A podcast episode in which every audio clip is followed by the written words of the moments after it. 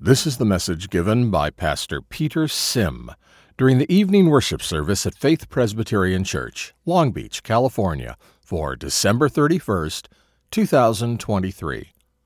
The title of the message is Rejoice, Pray, Thank. Good evening, everyone. It's uh, good to be with you all. Uh, why don't we uh, open up to 1 Thessalonians chapter 5, verses 12 to 28. In about six and a half hours, we'll get to uh, next year. If you're up for it, we could do that together.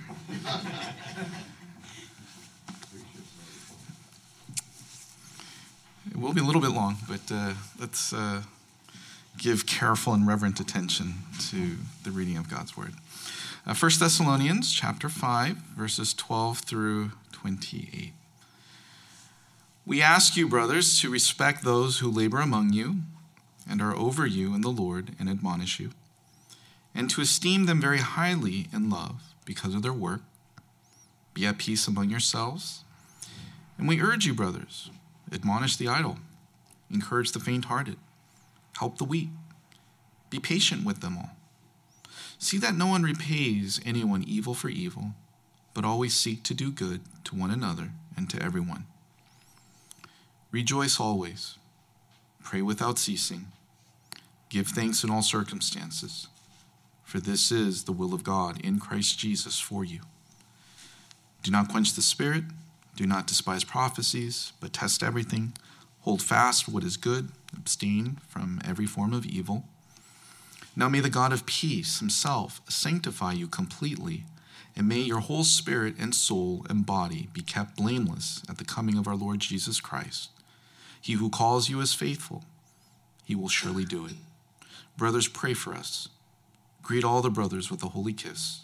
I put you under oath before the Lord to have this letter read to all the brothers. The grace of our Lord Jesus Christ be with you.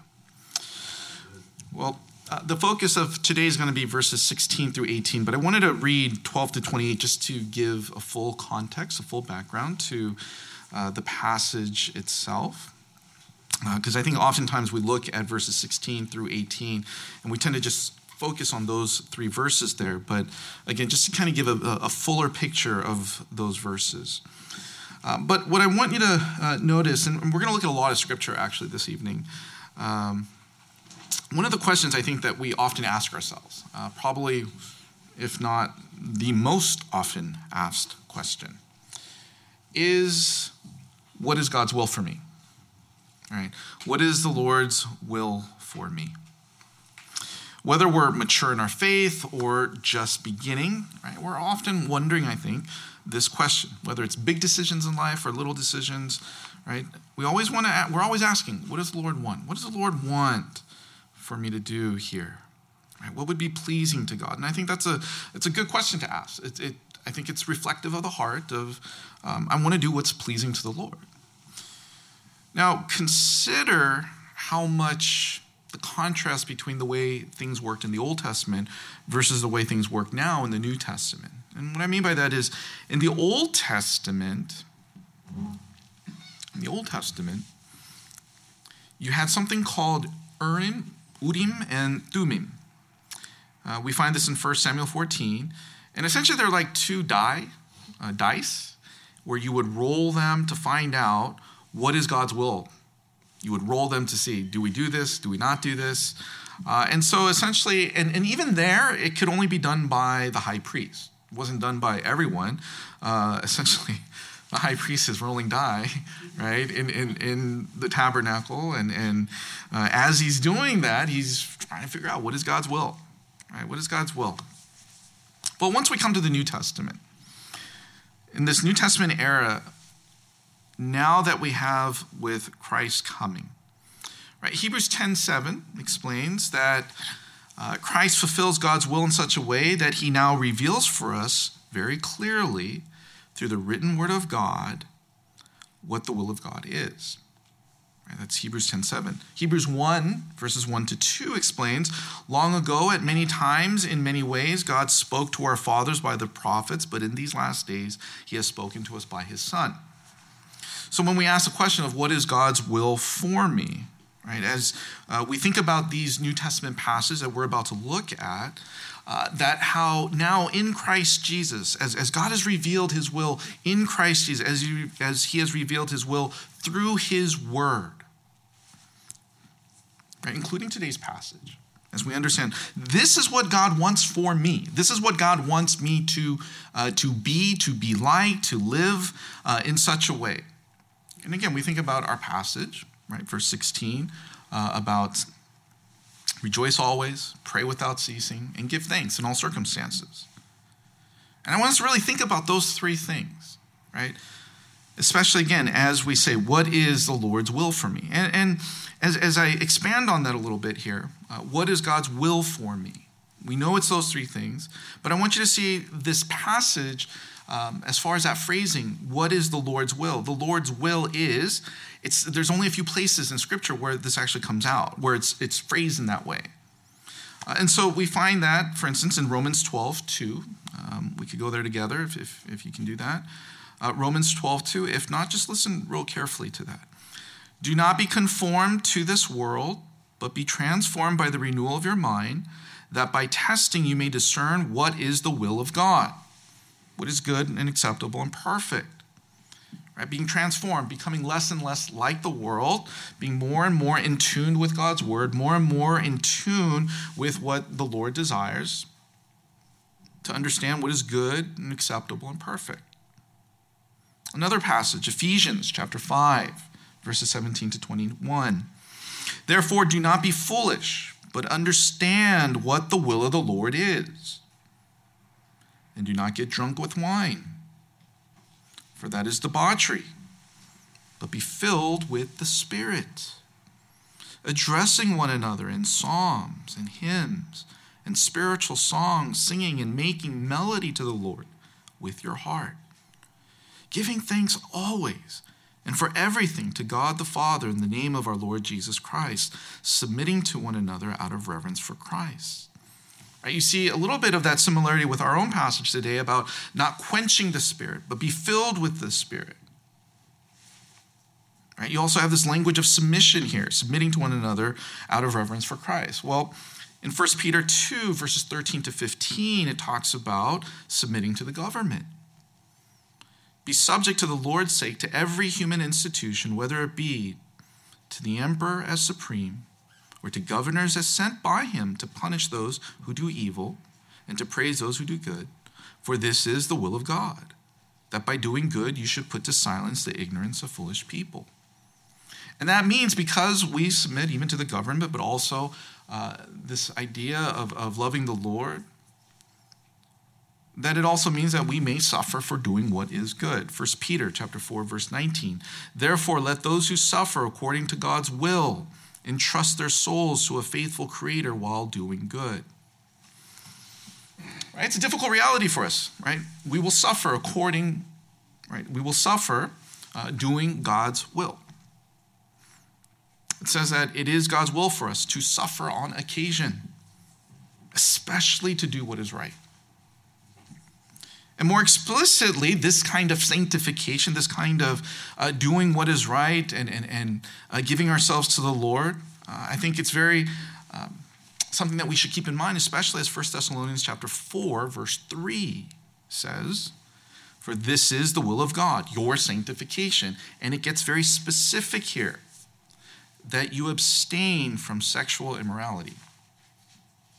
I, this is a tough one right? A lot of us, if not all of us, struggle with this because it can hit you as young as an adolescent, 10 years old, and still struggling it, struggling with this till you're 90. And yet Paul connects our sanctification, doing God's will directly to holy sexual godliness. And then we have our passage today, 1 Thessalonians 5, 16 to 18. Again, right? This is the Lord's will for us. Rejoice always, rejoicing always, pray unceasingly, and giving thanks in all circumstances. Right? And one of the things we need to understand is that these are not negotiable. These are commands. These are commands that God gives. Right? It's something that we must do. It's not something that's being suggested. It's a good idea if we do it. We are to rejoice always, pray unceasingly, and give thanks in all circumstances. Again, the emphasis on that language of always, in all circumstances, unceasingly. These are commands that God gives. And of course, we want to understand what exactly the Lord's will concerning this is. Right? Because that there is uh, this language of always and ceasingly and in every circumstances, it tells us. It tells us that our rejoicing, our praying, and our thanking, giving thanks, it is not based upon our circumstances. You don't rejoice depending how good things are or how bad things are. You're not praying based on whether things are good in your life or things are bad in your life. You're not giving thanks based on whether things are good or bad. They're not circumstantial. Rejoicing, praying, and giving thanks is to always be true of you, regardless of your circumstances. Now let's try and digest that a little bit. Right, let's break this down a little bit further. Uh, and so let's think about that phrasing of, of rejoice always. If I were to ask you, what is the shortest verse in the New Testament? Right, we all say Jesus wept. Right, it's grilled into our minds, Jesus wept. But that's in the English. In the Greek, it's actually this verse here. Uh, and it's, it's, it's by like letters. It's not by words, but like by letters, by like um, a letter or two. Um, in, in Greek, and so we have rejoice always actually as the shortest verse. And again, uh, it's a command, and it's in the present tense, meaning you are to rejoice right now in the moment, and you are to keep rejoicing. Right? It's this continual action of rejoicing.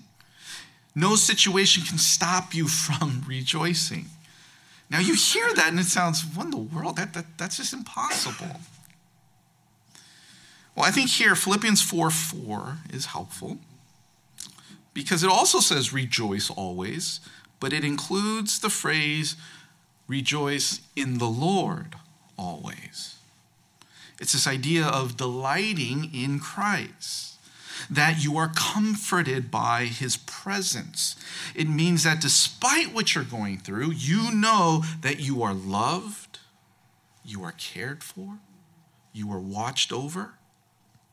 Rejoicing in the Lord means that you are rejoicing based upon what Christ has done for you. And this is what we need to understand. That work that Jesus did, it never stops applying to you. What Jesus did on the cross, what he did in his life, what he did as he resurrected from the dead, none of that ever stops applying to you.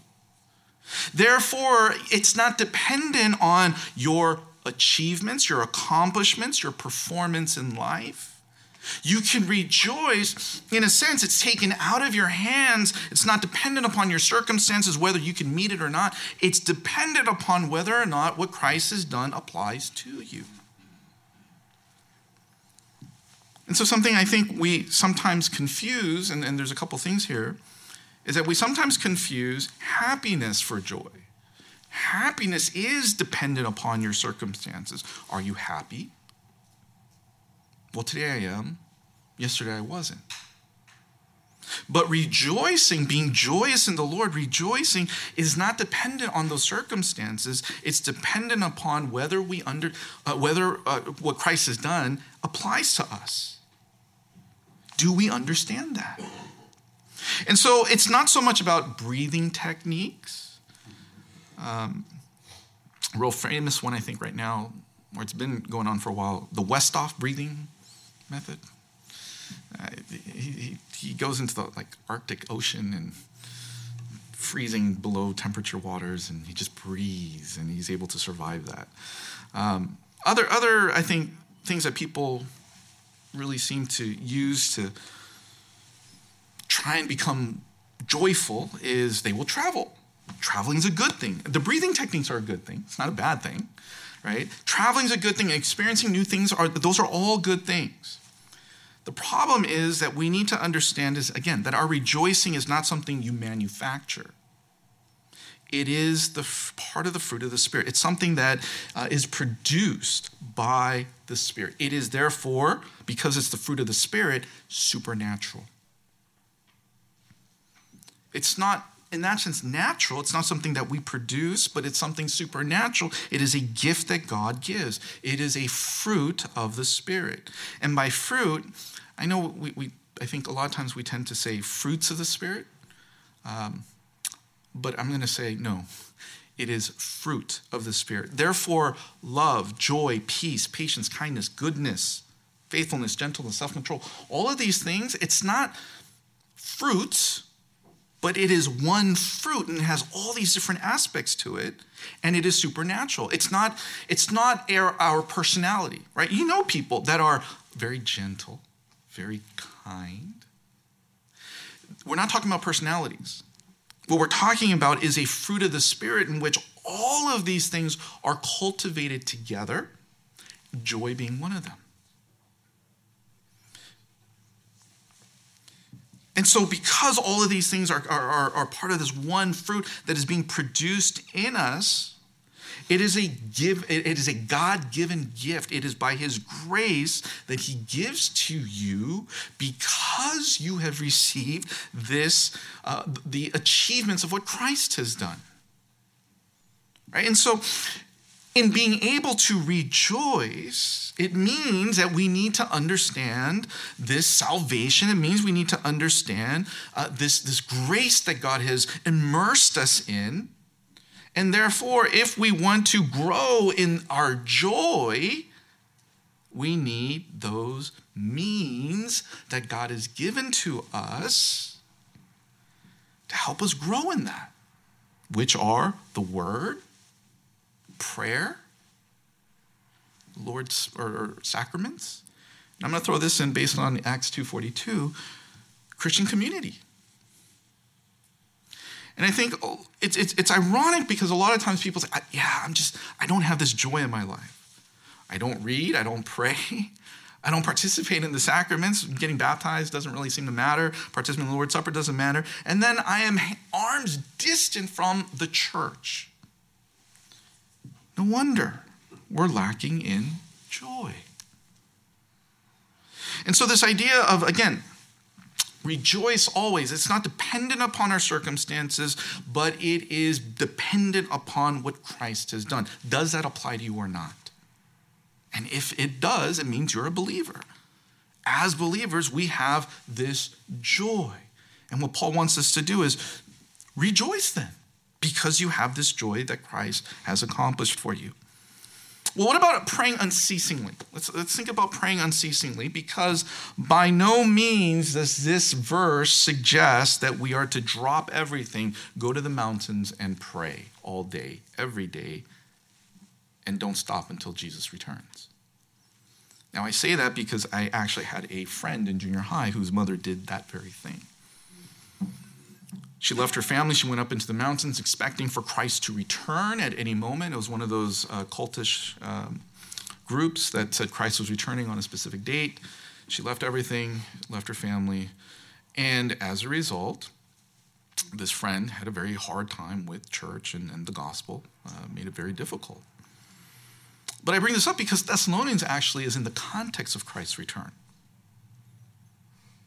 And so you see earlier in a passage where it talks about admonish the idle, admonish those who are lazy. There are people who will just um, forsake all their responsibilities, abdicate the responsibility, say, you know, I'm not going to do any of this. I'm just going to go up into the mountain.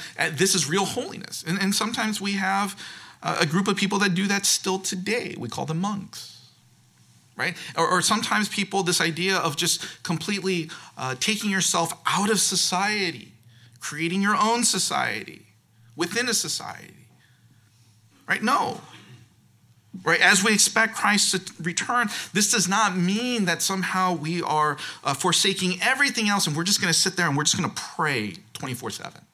That is not what this means. Right? Praying unceasingly does not mean that. Instead, I want us to listen to several verses that talk about, again, what does praying unceasingly mean? Romans chapter 1, verse 9 and 10. For God is my witness, whom I serve with my spirit in the gospel of his Son, that without ceasing I mention you always in my prayers.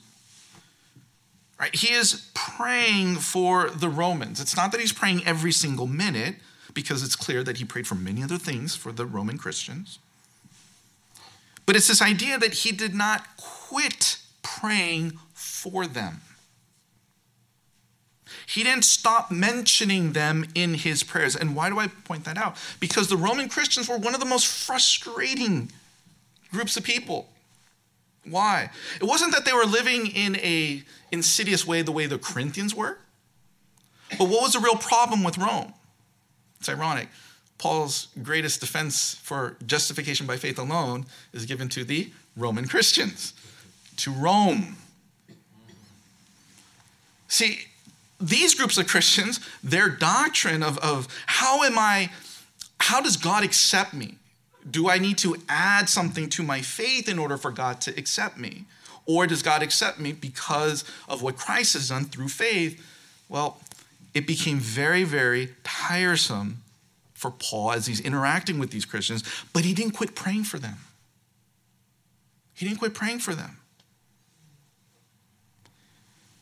It can be very, very easy for us to become so frustrated with certain groups of people, with certain people, perhaps in this congregation. Maybe, perhaps, as we look back to verse 12, where it talks about uh, respect those who labor among you. There's a couple of elders here, right? And it's like, oh, yes, that elder. Oh, pastor. Right? And it's very easy, I think, for us to become a, a bit jaded, a bit uh, cynical. Maybe there are other people in the congregation where uh, we become very frustrated with them, and it's very easy for us to take this attitude of, you know what, forget them. No. You know what, you, you, you be over on that side of the sanctuary, I'm going to be over on this side of the sanctuary. Right? Other passages as well. Romans 12 12, rejoice in hope, be patient in tribulation, be constant in prayer. Right? Again, the context of suffering. Because you are suffering, it, be, it can be very easy to just say, you know what, I'm going to stop praying. It's too overwhelming. There's too many things going on with my life. Right? I've gotten too busy, or, or, or uh, because of uh, the amount of persecution that, that is going on, I, I just can't handle it. It's too hard. Colossians 4 2, continue steadfastly in prayer, being watchful in it with thanksgiving. He also addresses this thanksgiving part, but being watchful. I point that out because of what Ephesians 6:18 then says. Praying at all times in the spirit with all prayer and supplication to that end, keep alert with all perseverance, making supplication for all the saints. Right? I think sometimes we become very tempted because okay, I'm going to pray. And I think it's easiest, I'm going to pray as I'm getting ready for bed. And maybe we put our head down on the pillow. And the next thing you know, you hear the alarm. It's tomorrow morning, right? Maybe you call out our Father, and then it's the next day. Right? And, and or perhaps uh, a better way maybe to put that is oftentimes we will pray and this is a term that has become very, um, a lot of people like to use it. I am multitasking. What you're really saying is, I'm not focused on anything. My attention is divided amongst five different things, and it's not completely focused on one thing. And so when we talk about multitasking and prayer, right, it's led, I think, to a very lackadaisical, very uh, perhaps a lazy attitude in our prayer life. Right? Paul talks about keep alert. Keep alert. Again, think about that contrast between Jesus' prayer life and the disciples in the garden. I mean, they are just falling asleep as he is praying, knowing that this is the last time he's going to be uh, praying before he goes to the cross. 1 Timothy 2, verses 1 and then verse 8. First of all, then, I urge that supplications, prayer, intercessions, and thanksgivings be made for all people. And then verse 8 I desire then that in every place men should pray, lifting holy hands without anger or quarreling, made for all people, all different kinds of people, without anger or quarreling. And again, it's very easy for us to become so overwhelmed, so consumed uh, with what's wrong with someone that the idea of praying for them, lifting up holy hands together, it, it's just something that might even rub us the wrong way, and we just don't want to do that. Right? The idea of praying for someone that you just don't exactly get along with. Do that. Pray for someone that you just don't get along with.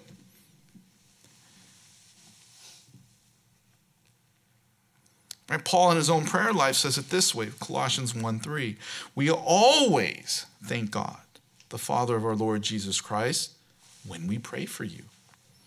It's this idea that God that, that Paul is actually thankful for you as he's praying to God, always thanking God for you, even. Can you imagine doing that?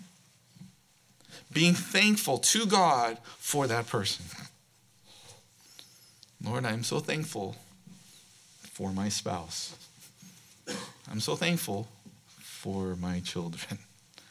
I'm so thankful for my parents. I'm so thankful for my for my coworkers, for my boss, for that neighbor, Colossians 1 9, and so from the day we heard, we have not ceased to pray for you, asking that you may be filled with knowledge of his will in all spiritual wisdom and understanding. Right? The idea of quitting praying for others. Right? Are there people that we just will not pray for any longer? Whether it's we have our own stuff to deal with because of persecution, right? We've, we've just become too busy with our lives. We have too many things going on. And so we essentially are now saying, you know what? I'm not going to really be praying anymore for this person or that person. And, and you often hear this too when it comes to uh, deconversion stories. How many times do we hear a person say, I asked God for something specific, He didn't answer me? And that's why I walked away. There are countless stories like that. You know, in fact, I, and, and, I've received permission from uh, Elder Sanjay Patel at, at Theophilus. Uh, he actually was praying. Uh, he had heard that his father had fallen and, and uh, because of a stroke was in the hospital. And he was praying that, Lord, would you enable him to stay conscious until I get there. He had to fly across um, across the globe. I think he was in either he was in India or, or his father was in India, and, and as he was going to travel back uh, to see him at the hospital, and he didn't make it. Now, at that point, because this is the same story that you hear with a lot of people, where you can either at that point say, you know what, Lord, you didn't hear my prayer, you didn't answer it, and so you're not going to answer it, then I'm going to walk away. But the point that Paul is making here is pray unceasing. Do not stop interrupting your prayer. Keep praying. Pray steadfastly, uh, regardless of your circumstances. See, and I think that's what we need to remember, regardless of our circumstances. Or is it that we only go to God in prayer when we need something? We're only going to talk to God when we need something. I'm only going to go to God when I have a request.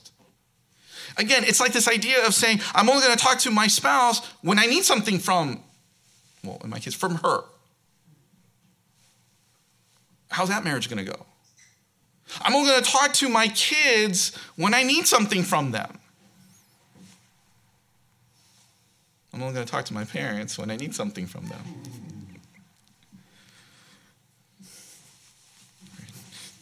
A couple younger ones.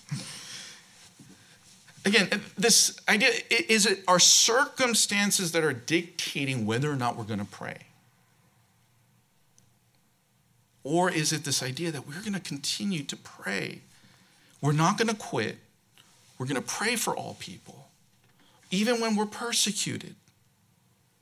Having this, uh, in that sense, uh, this continual steadfastness in our prayers. In this sense, it's very instructive when we think about the Old Testament. The Old Testament would pray in such a way where there were these intentional times in the day. Uh, Daniel 6:10 when Daniel knew that the document had been signed, he went to his house where he had windows and his upper chamber open toward Jerusalem. He got down on his knees three times a day and prayed and gave thanks before his God as he had done previously. Right? And this would explain why the early church, Acts chapter 1, verse 14, uh, all these with one accord were devoting themselves to prayer together with the women and Mary, the mother of Jesus, and his brothers. Right? This is right before Pentecost. And then told specifically again in Acts 3 1, now Peter and John were going up to the temple at the hour of prayer, the ninth hour. Right? There were these intentional times that you would uh, pocket, you would create in the day in order to pray. And, and so, this idea then of praying unceasingly, making these very intentional, specific times to go to God in prayer, a very fervent, very intentional, purposeful sense, where we're not multitasking, but we're devoted to prayer. And again, bringing back up uh, Acts 2.42, it talks about that very thing. These are the things that the early church were committed, devoted to doing. The apostolic teaching, they're committed to the apostolic teaching. They're committed to that community uh, fellowship. They're committed, committed to breaking bread, and they were committed, devoted to praying.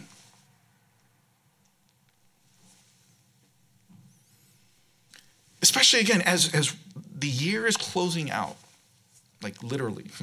As the year is closing out, as 2023 is coming to an end, as 2024 is going to begin, right? That this would be an opportunity where we are really, really devoted to praying, committed to praying. Having those uh, intentional times and not just lackadaisically falling asleep, right? Multitasking, but praying and not quitting in prayer. It may take 20 years for a prayer to be answered. It may take an entire life. Actually, you may not even see it answered in your life, but you will not quit. Well, what about this giving thanks in all circumstances? I think in this way it's very helpful to contrast uh, people that Paul specifically says don't give thanks. So there, there's actually a group of people that Paul says they don't give thanks to God. They're not thankful people. As you're sitting there wondering, who are those people? Who are these people that don't give thanks to God?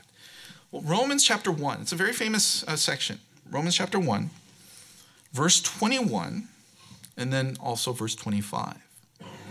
Verse 21 says this For although they knew God, they did not honor him as God or give thanks to him but they became futile in their thinking, and their foolish hearts were dark, uh, darkened. And then verse 25 because they exchanged the truth about God for a lie and worshiped and served the creature rather than the creator, who is blessed forever. Amen. See, in other words, what Paul is doing, he's contrasting the believer versus the non believer. The believer who worships and gives thanks to God versus the non believer who what? Serves creatures rather than the creator. Now, again, we look at this and we think, oh, yeah, well, that doesn't, does that really apply to me?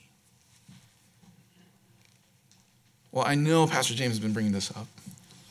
Right? But it's this idea of what are those things in our lives that we have created in our hearts that we think we need in order to feel like we're something and significant in this world? What are those things that we think we need in order to be satisfied? If I just had that one thing in my life, then I know my life is significant.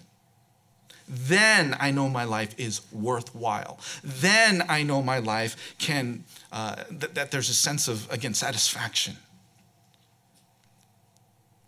See, because of these idols that are so rampant running around in our hearts, because they're so, we're, we're so indulged in these other things, that we would rather than we don't have, in a sense, give have the time to give thanks to God. Instead, our worship, our honoring, our reverence is being given to all these other things. Now, I want you to listen to uh, Psalm 50. Psalm 50, verses 22 and 23. This is right before the famous Psalm 51. Right before, this is uh, put right there before David confesses his um, before God because of his sin with Bathsheba, with Psalm 51. But Psalm 50, the last couple verses there, verse 22 says, Mark this then, you who forget God, lest I tear you apart and there is none to deliver. And then verse 23, the one who offers thanksgiving is a sacrifice, as a sacrifice glorifies me. To one who orders his way rightly, I will show the salvation of God. In other words, those who forget God on the one hand versus those who are thanking God.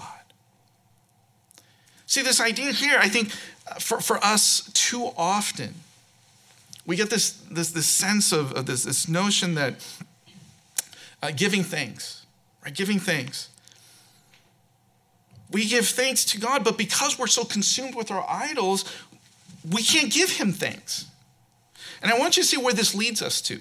Because we're so consumed with our idols, uh, we are now, in this sense, we become filled with anxiety because we're trying to perform in such a way to make sure that these good things keep coming. We become very filled with that anxiety. And, and the reason I'm, I'm bringing this out is because when we talk about anxiety and giving thanks, and this is now becoming uh, scientifically, it's becoming uh, studied more and more, where they are now acknowledging that giving thanks and uh, being filled with anxiety occur in the same spot in the brain. And because it occurs in the same spot in the brain, you cannot be one, you cannot be both at the same time. You're either anxious or you're giving thanks. It's one or the other.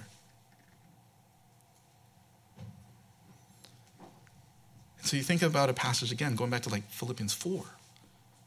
Do not be anxious about anything, but rather go to God in prayer, right? Rejoice in the Lord, always giving thanks Right? It's, it's, you're either going to be giving thanks or you're going to be filled with anxiety. But when we are filled with thanksgiving, when we are filled with thanksgiving to our Creator, to our God, then we are unable, in, in a sense, to be filled with anxiety. Because now we're not filled and consumed with those idols that we're running after, and instead we are filled with, again, moving towards the Lord. We don't express thanks to God because we've forgotten God.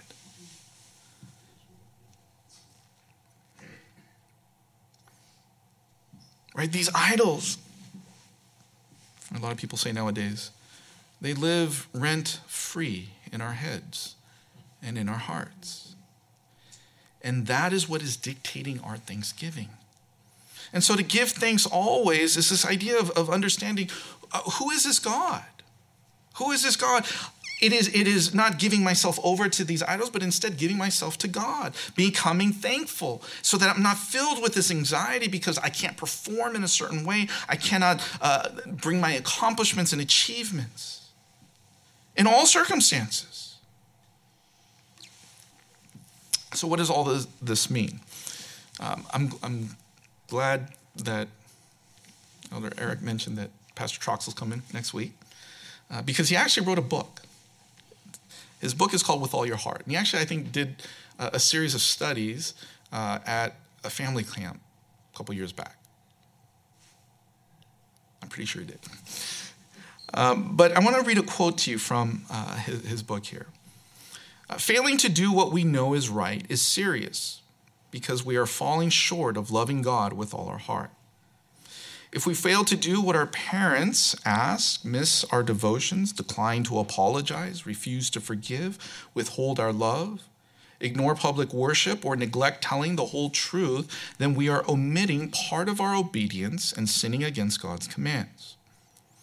We can try to hide behind excuses like, but I didn't do anything, or the time honored classic, I forgot. but we are still to blame. Such excuses often mask our passive rebellion, laziness, cowardice, and lack of diligence. So, one of the things, again, we have to understand with rejoice always, pray unceasingly, give thanks in all circumstances. Right? We hear that and we realize these are commands that God gives. So, therefore, we are to, again, do this at all times.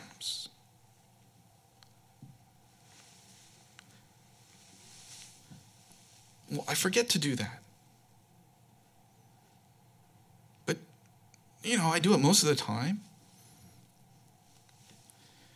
What do we do with these commands? Because as we hear those commands, they can be very, very heavy and cause us to have a tremendous amount of guilt. When we start realizing this passive rebellion, this laziness in our hearts, this cowardice, this lack of diligence in our hearts. Which is why, which again is why, when we think about these commands that God gives, it's not that we're going to say, okay, here's part of my New Year's resolution. Next year, here we go. I'm ready to go. I'm going to try a little bit harder. I'm going to give it the old heave ho. I'm ready to go after it. I'm even going to surround myself with a couple people to help me through this. Because we are guaranteed we are going to fail again and again. Rather, the whole point of this is an understanding that Christ himself is the one who did these things. He is the one who rejoiced always. He is the one who prayed in all uh, unceasingly in all circumstances. He is the one who gave thanks in all circumstances, even as he was heading to the cross, as Hebrews 12 tells us. He considered it pure joy to go to the cross for us. And so, what we are called to do is cling to understanding this is what Christ has done on our behalf.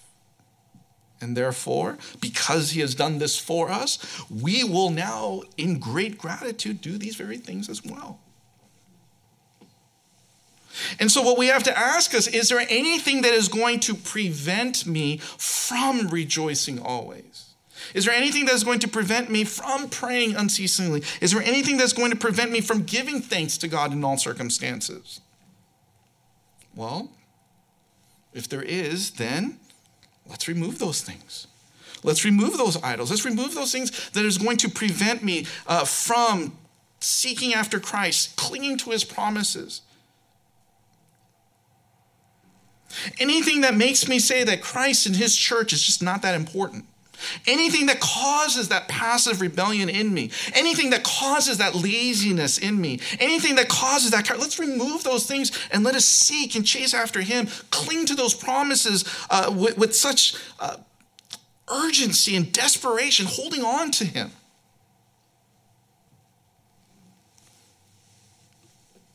Because when we think about it, isn't this exactly what Christ has done for us? There was nothing that got in the way of him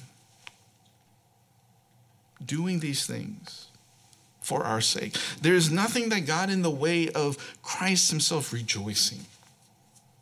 There's nothing that got in the way of, of praying in all circumstances. I mean, he even got away from the crowds at times in order to pray, intentional times of prayer.